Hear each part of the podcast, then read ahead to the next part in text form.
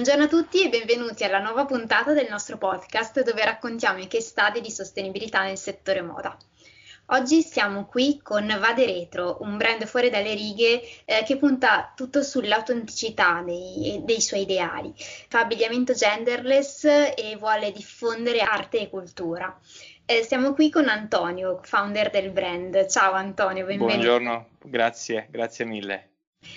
Senti, ti va di raccontarci come è nata, come è nata New Vade Retro e quando è nato anche un brand così caratteristico e così interessante? Allora, in realtà il brand nasce nel, nel, nel, 2020. Io, in realtà il brand è stato fondato da due persone, da me e da Anna, che è la mia compagna. Abbiamo vissuto per una decina d'anni a Londra, tra Londra e Parigi, sempre lavorando nel settore moda, ma più sul lato commerciale ad un certo punto abbiamo deciso di lasciare Londra e siamo andati a vivere in Marocco per un, circa un anno, dove appunto abbiamo iniziato a sviluppare questo, questo progetto. L'idea è nata principalmente dal, da, dal, nel vedere cosa a noi piaceva in realtà e, e quindi cercare di, di, fare un prodotto che in primis uh, noi avremmo indossato ed è per quello che appunto è nato, è nato Vade Retro, anche perché abbiamo sempre, da sempre uh, acquistato second hand, vintage o comunque Uh, diciamo, siamo sempre stati molto più orientati al, ai tagli anni 80, ai capi anni 90 piuttosto che ai, ai, nuovi brand. Ed è per quello che appunto abbiamo deciso di, di, creare questo brand che anche dal nome Vade Retro appunto significa uh, appunto tornare indietro, che è un po' la filosofia di, di, di tutto il brand, ecco. Interessante perché, cioè, hai detto, noi comunque eravamo già eh, come consumatori molto focalizzati sul vintage, compravamo second hand, quindi mi viene da chiederti secondo te quanto è importante che la, diciamo, la sostenibilità in generale, i valori del brand siano prima di tutto eh, dei valori delle, delle, persone che ci stanno dietro, perché a volte succede che la sostenibilità è data da una, un'esigenza commerciale, no? Esatto. te come, come, le due cose possono essere unite? Quindi da un lato un'esigenza che viene dall'esterno e dall'altro invece la necessità di creare anche una cultura di sostenibilità a livello personale. Eh, per voi è stato facile perché, perché ce l'avevate già questa, questa impronta, mi sembra di capire. Secondo te quanto questo è necessario perché la sostenibilità funzioni? Ma in, in, io penso che quando, quando, si parla di sostenibilità bisogna uh, essere molto molto attenti, anche perché la sostenibilità, specialmente da, in Italia e nel settore moda, è più un trend al momento, è quello che stiamo vedendo noi personalmente. Poi magari qualcuno la penserà diversamente, ma in Italia al momento, la, la, quando si parla di sostenibilità, eh, è ancora troppo uh, trend, cioè si parla di sostenibilità, ma molti brand o comunque diciamo il pubblico non conosce a fondo il tema della sostenibilità. Quindi io penso che per un brand o per, de- per delle persone, per far sì che uh, possano fare un discorso di sostenibilità ed applicarla al proprio prodotto, c'è bisogno di capire effettivamente cosa è e in che modo si può fare. Guarda, sei, siamo allineatissimi su questo e, e infatti è anche un po' il, il, lavoro che facciamo noi tutti i giorni, quello di, di andare a, a, ad aiutare le aziende dal punto di vista proprio tecnico della sostenibilità. E colgo questo, questo tuo spunto per chiederti cosa vuol dire per voi e quali sono i, diciamo, i pillar, i, i valori fondanti di Vade Retro. Allora, considerando che uh, io ed Anna abbiamo sempre lavorato in ambienti uh, della moda abbastanza alti, tra uh, aziende come Prada, Louis Vuitton, Vivian Westwood, Armani, Saint Laurent, quindi diciamo che un po' non, non, non, voglio chiamarlo disgusto, però effettivamente ti rendi conto di, di, io parlo dal punto di vista del prodotto, di quanta roba venga fuori ogni anno che resta in magazzino o perlomeno che venga svalutata, venga venduta altrove, perché ovviamente le rimanenze sono tante.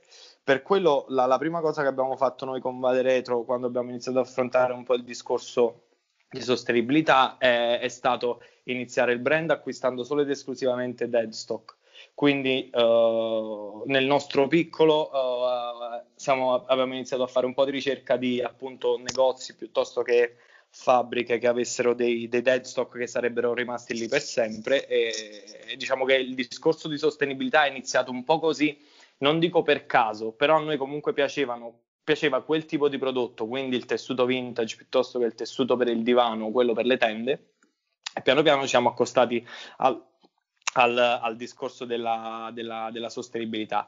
Andando avanti ci siamo resi conto che uh, essere sostenibili al 100% per un brand emergente è molto molto difficile perché comporta uh, soprattutto dei, dei, dei, costi molto molto alti per far sì che il tuo prodotto sia uh, totalmente sostenibile. Poi ovviamente, come, come dico io, penso che almeno all'inizio, ovviamente noi siamo un brand abbastanza nuovo, quindi almeno per l'inizio se uh, se riuscissimo a fare almeno quello che possiamo per, fa- per aiutare la causa, lo, lo, facciamo con molto piacere. Quindi una cosa che io non avevo mai tenuto in considerazione, che poi Anna mi ha fatto scoprire, che comunque nel discorso di sostenibilità rientra anche le condizioni di lavoro delle, delle, delle varie produzioni dei laboratori, cosa che eh, molte volte non viene eh, spesso eh, elencata nel discorso sostenibilità, perché quando si pensa a sostenibilità, almeno al momento, eh, si pensa solo al prodotto biologico piuttosto che il, il cotone riciclato e via dicendo. Assolutamente, verissimo. Tra l'altro la parte di sostenibilità sociale è anche un tema molto rilevante per i consumatori, cioè, i due, ci sono statistiche e ricerche che fanno vedere che quando il consumatore pensa alla sostenibilità, pensa alla sostenibilità ambientale, sociale e animale, più o meno allo stesso livello. Quindi è, è fondamentale riuscire ad avere, diciamo, tenere in considerazione tutti questi aspetti. Ma ed è questo, scusami se ti interrompo, ed è proprio questo uno dei punti dove iniziamo ad avere un po' di, di, di uh, diciamo dei, dei, blocchi che non portano avanti il processo, nel senso che ovviamente uh, in giro adesso vediamo sempre di più brand sostenibili, brand che usano uh, tessuti riciclati, che usano dead stock, che fanno upcycling, però diciamo che non è abbastanza, cioè nel senso che molte volte, ad esempio, c'è una parte di, di Corea che distribuisce tessuti uh, tessuti deadstock e ne, ha, e ne ha milioni, quindi l'ideale sarebbe appunto contattare il fornitore coreano per far sì che questi tessuti arrivino in Italia per lavorarci, ma anche il tragitto Corea Italia comunque comporta dei costi, degli sprechi, dell'inquinamento, quindi anche quello va tenuto in considerazione quando si parla di sostenibilità. Non, non, non, è semplice comprare il tessuto riciclato dalla Cina e farselo arrivare in Italia, però poi diciamo il discorso, se, se non, non, so fino a che punto ancora si può definire non il prodotto sostenibile, ma il, il, l'ethos del brand ancora sostenibile. Certo, sì, infatti, infatti una cosa che, che, mi fa piacere anche eh, sentire da, da, parte tua perché è una cosa su cui noi mh, mm, cerchiamo di, diciamo, di, focalizzarci anche molto nei, nei, progetti perché la sostenibilità è un po' a 360 gradi, quindi anche la certificazione ad esempio sul, sul tessuto vuol dire questo, questo e quest'altro, non tiene in considerazione altri aspetti che vanno tenuti in considerazione con altre pratiche. Quindi diciamo che è, è importante avere una visione sicuramente a, a 360 gradi di sostenibilità, anche considerando eh, un po' quello che è il. Um, il ciclo di vita in generale del, del, prodotto che tiene in considerazione ad esempio anche questo aspetto, per esempio quello del trasporto. E, senti, tu dicevi, scusami, che prendete i dead stock direttamente da brand? Oppure... No, praticamente inizialmente um, quando vivevamo in Marocco c'erano dei, dei, dei vecchi, dei vecchi, delle vecchie botteghe di tessuti dei, che a quanto pare risalivano agli anni 80 che erano comunque rimaste le stesse di prima, quindi abbiamo iniziato un po' la ricerca lì, poi dal Marocco ci siamo spostati in, uh, in Italia, a Napoli esattamente, e anche lì abbiamo usato inizialmente un sacco di, di, di vecchie botteghe di, di tessuti che appunto avevano delle rimanenze anche dagli anni 90.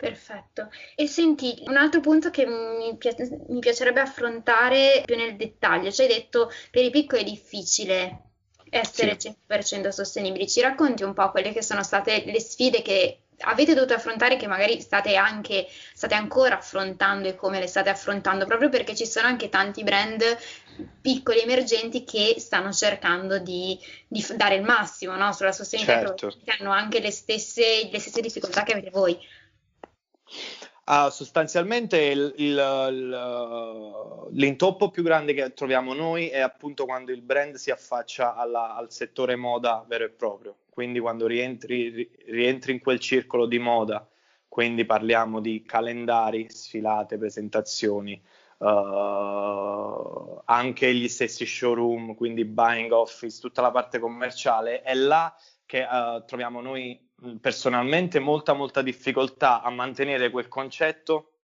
e diciamo a farlo sposare con, con le dinamiche che poi sono quelle classiche della moda perché uh, bisogna anche considerare il fatto che la moda uh, parla tanto di sostenibilità uh, ma allo stesso tempo sono le stesse persone che presentano 2, 3, 4, 5 collezioni all'anno se consideriamo autunno-inverno, primavera-estate, pre-collection, cruise e le varie capsule che fanno uh, cadere nel mezzo dell'anno. Quindi diciamo quel discorso di ok, facciamo un prodotto sostenibile che vuol dire anche non sprecare troppo, ma cercare di uh, coprire l'anno con meno collezioni, si va a scontrare quando appunto escono uh, delle 6-7 collezioni l'anno. Quindi questo è il primo problema quello che abbiamo visto noi è che ovviamente eh, anche dal punto di vista commerciale, quando si parla con uno showroom piuttosto che quando si parla con uno store, eh, ovviamente la campagna commerciale va, eh, va, affrontata in un certo modo. E il prodotto sostenibile, se sempre per come uno lo vuole uh, concepire questo concetto di sostenibilità diventa complicato perché ad esempio noi abbiamo una distribuzione in Giappone e una in Corea e ognuna di queste due nazioni ha bisogno di un campionario per, uh, un campionario per, per, il mercato. Quindi il che vuol dire fare un campionario in Corea, un campionario per il Giappone e nel momento in cui subentreranno altri distributori in Europa vuol dire che ci sarà bisogno di un campionario per l'Italia, un campionario per la Francia, un campionario per l'Inghilterra. Quindi anche dal punto di vista commerciale la, la, la, la questione sostenibilità fa bene perché diciamo, rende il brand cool e trendy però poi quando lo si va a applicare diciamo che mh, mm, il, il, sistema torna quello di, classico di una volta. E quindi secondo te da questo punto di vista ci saranno dei cambiamenti post lockdown? Perché se ne è parlato tanto eh, di eh, rallentamento, riduzione del numero di collezioni. Tu hai anche lavorato in, in grandi brand, quindi secondo te quanto, quanto poi nella pratica cambierà? Poco, molto poco ti devo dire la verità. È un sistema, purtroppo, il sistema moda, per come la vedo io, e magari mi, mi, mi spareranno dopo questa cosa, è completamente eh, marcio, cioè un sistema totalmente vecchio e antico e purtroppo ed è, mh, come io spesso ripeto, un sistema che andrebbe di- distrutto e ricostruito. Perché... Che, che cosa? No, che è complesso da fare perché poi ovviamente c'è anche tutta, no, c'è infatti, tutto un sistema economico. Quindi secondo te... Esatto, secondo perché subentra, quali... finisce l'arte e inizia il business. Quindi per quanto il designer possa essere super creativo, essere il più sostenibile possibile, utilizzare delle materie prime che siano valide, ovviamente poi l'idea deve sposarsi con un partner che è quello commerciale che appunto uh, abbia dei, dei riscontri positivi Mm-hmm.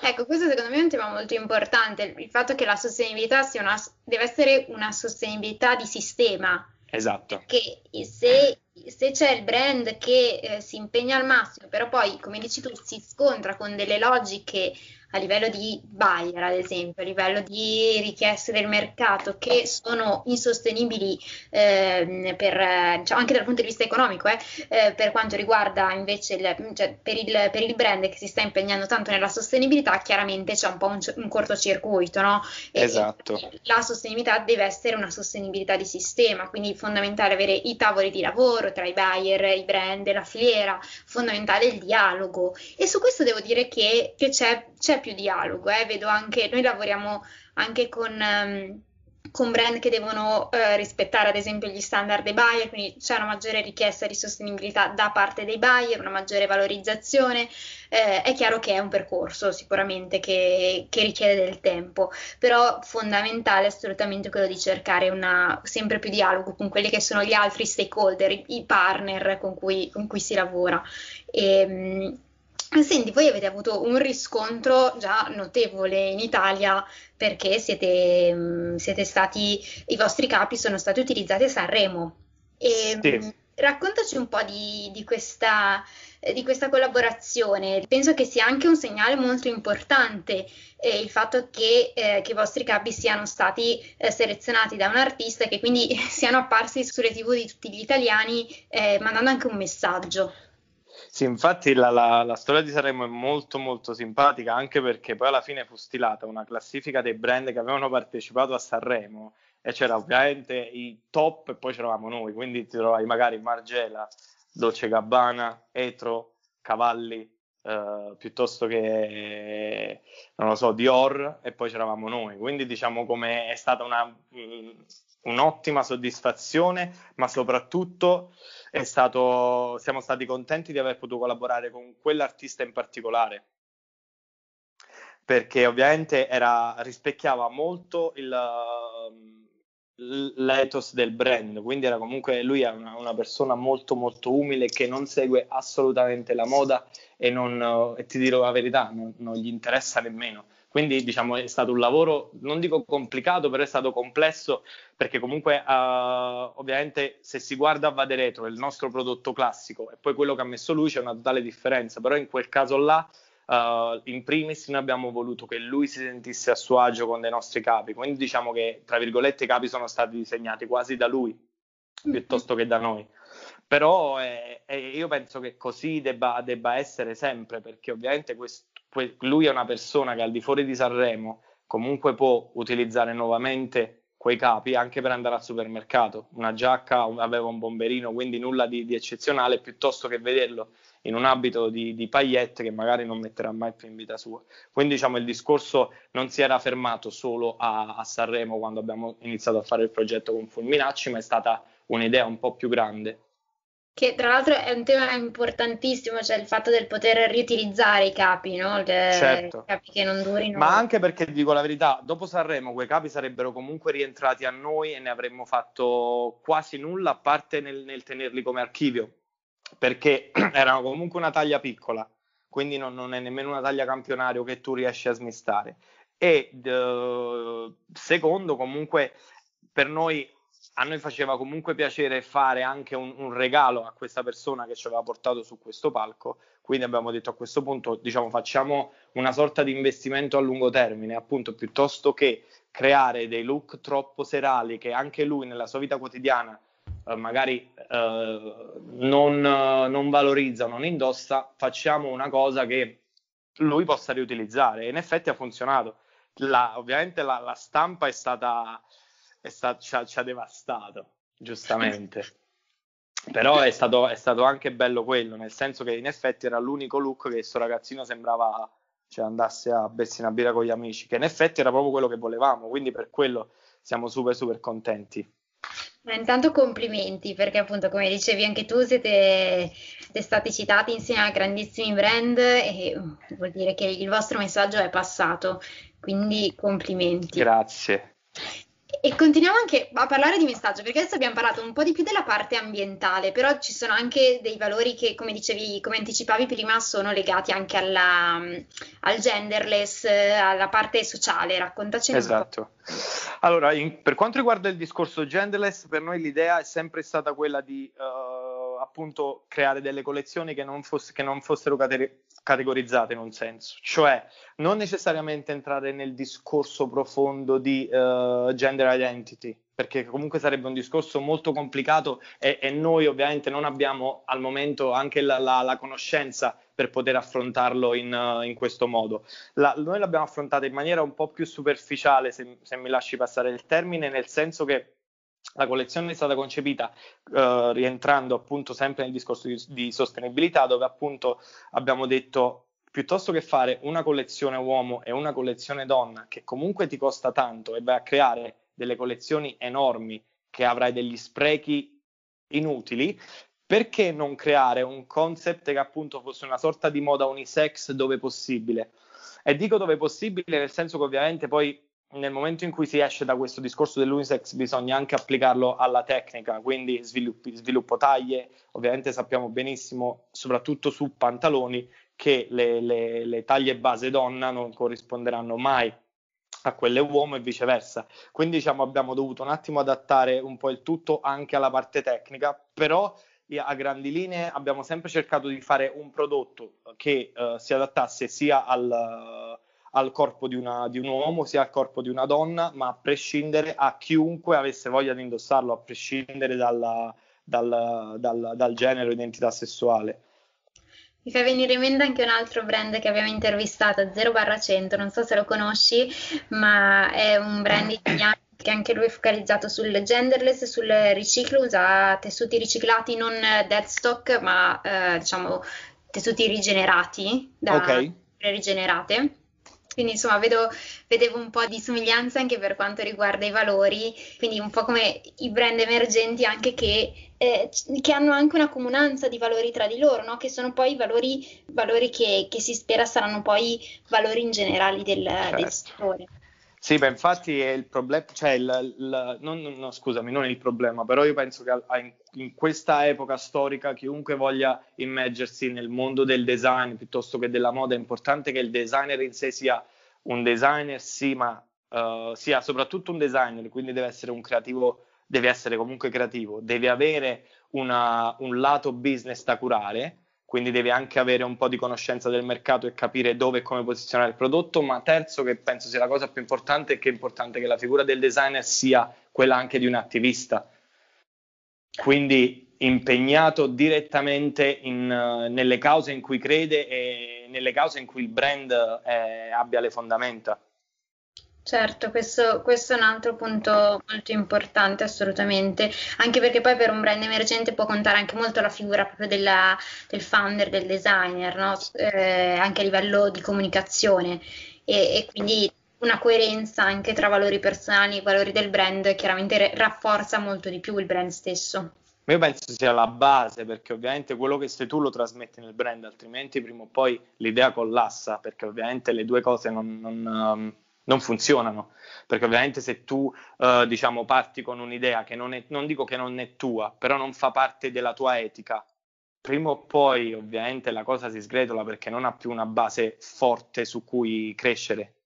Certo, certo, infatti è importante che il, la sostenibilità sia molto collegata anche ai valori del brand. Assolutamente. Questo, assolutamente, ma questa è una cosa che comunque facciamo anche noi quando eh, aiutiamo i brand a intraprendere un percorso di sostenibilità, diciamo un nuovo percorso, la prima cosa è anche di individuare i valori del, del brand, i, i valori della, delle persone che sono dietro all'azienda, perché come dici tu, altrimenti poi la comunicazione non funziona, le decisioni aziendali poi andranno in un'altra direzione e quindi ci vuole un po' un allineamento, anche perché eh, la sostenibilità deve essere parte della strategia in esatto. generale del brand, non è la strategia di sostenibilità, è la strategia in generale e, e quindi è importante un allineamento, assolutamente, sono d'accordissimo con te.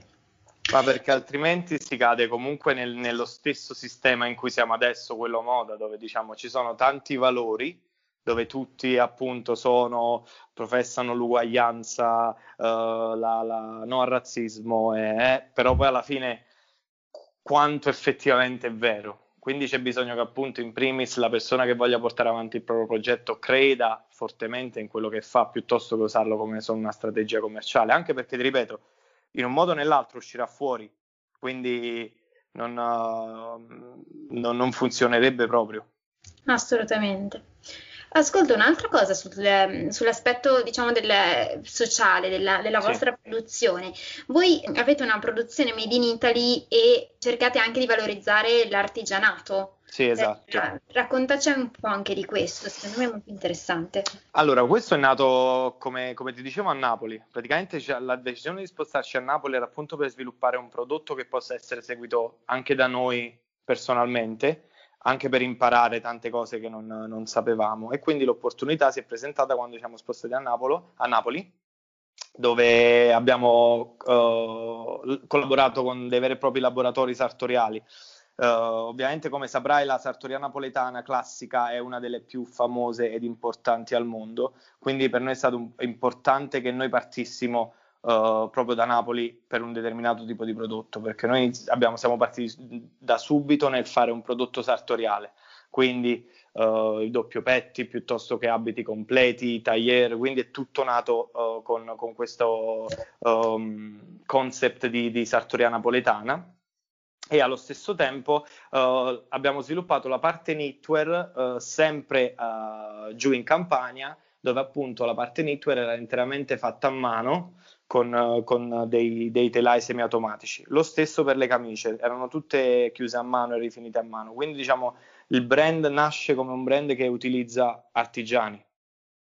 anche quindi anche con un tema di, di poter anche eh, controllare la produzione, quindi la, la, filiera corta anche come possibilità di, di, maggior controllo, anche che è un esatto. tema di questo che, che sta emergendo, cioè sta venendo fuori proprio come, come diciamo fil rouge anche di tante conversazioni che stiamo avendo, devo dire.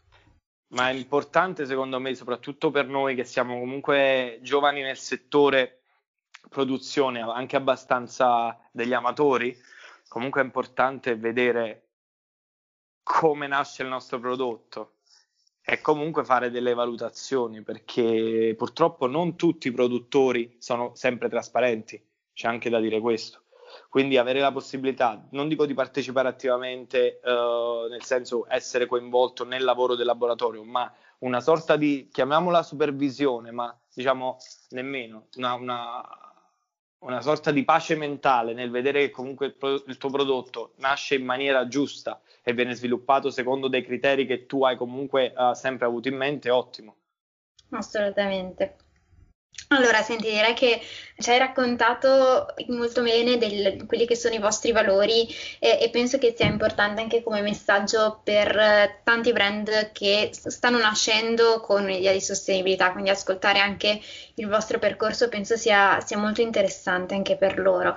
Ehm, vuoi raccontarci anche un po' quali sono i vostri mm, next step per, per quanto riguarda Vade Retro? Allora, next step, uh, al momento stiamo quasi finendo la primavera estate 22, quindi diciamo siamo uh, già al lavoro sulla, sulla, nuova collezione. L'idea nostra è appunto quella di, di, di riuscire prima o poi di creare una sorta di, di hub, quindi avere un, un vero e proprio spazio, non dico di vendita, ma appunto convergere varie cose come, possa, come, può essere appunto una mostra fotografica piuttosto che delle letture di, di libri o dei convegni, dei, dei, uh, delle live chat, cosa che al momento è quasi impossibile. Quindi diciamo l'idea nostra è appunto di non, non limitarci solo, ok, il brand che fa avviamento, ma di creare un, lasciami passare il termine, un vero e proprio movimento culturale, se lo vuoi chiamare così, cioè cioè essere anche un punto di riferimento per tante altre cose che possa essere appunto cultura, uh, ma anche attualità, mh, mm, politica, qualunque, qualunque, cosa che diciamo possa creare una sorta di, di, di comunità e di, di, condivisione, anche perché questi discorsi mh, mm, sociali sono sempre stati alla base di tutte le nostre collezioni, ad esempio quando noi, non so se sai, noi praticamente abbiamo partecipato l'anno scorso a Who's on Next uh, con Alta Roma e Vogue Italia, un contest di, di, brand emergenti e abbiamo vinto appunto questo premio. E, e in pratica la collezione uh, della primavera-estate 21, sì, praticamente girava intorno alla, all'immigrazione italiana negli Stati Uniti e si focalizzava sull'epoca degli anni 50 però in realtà il messaggio di fondo era tut- non era tutt'altro, ma era un po' più profondo, nel senso che co- guardando la situazione attuale dove c'è tanto, tanto, odio, c'è molto razzismo verso l'immigrazione, soprattutto in Italia, c'è comunque ancora questo tabù dell'immigrato, noi abbiamo creato questa collezione anche per ricordarvi ragazzi, comunque eh, cento anni fa eravamo anche noi che facevamo la stessa cosa. Come ad esempio la, l'autunno inverno, l'ultima che è appena uscita, che appunto parla di, di, di questa cultura rom che ancora purtroppo è, è, ha, ha, solamente un'accezione negativa e ha una, non, ha, uh, diciamo un, non viene vista come una vera e propria cultura, ma piuttosto come un, quasi un pericolo e appunto noi abbiamo voluto riprendere questa cultura e eh, evidenziare i lati positivi e ce ne sono tantissimi, ha una cultura fantastica, appunto, quindi eh, si tratta anche di una lotta sociale ne, ne, di informazione, non è solo fare il, il bel vestito o la bella giacca. L'attivismo di cui parlavi prima, insomma. Esatto.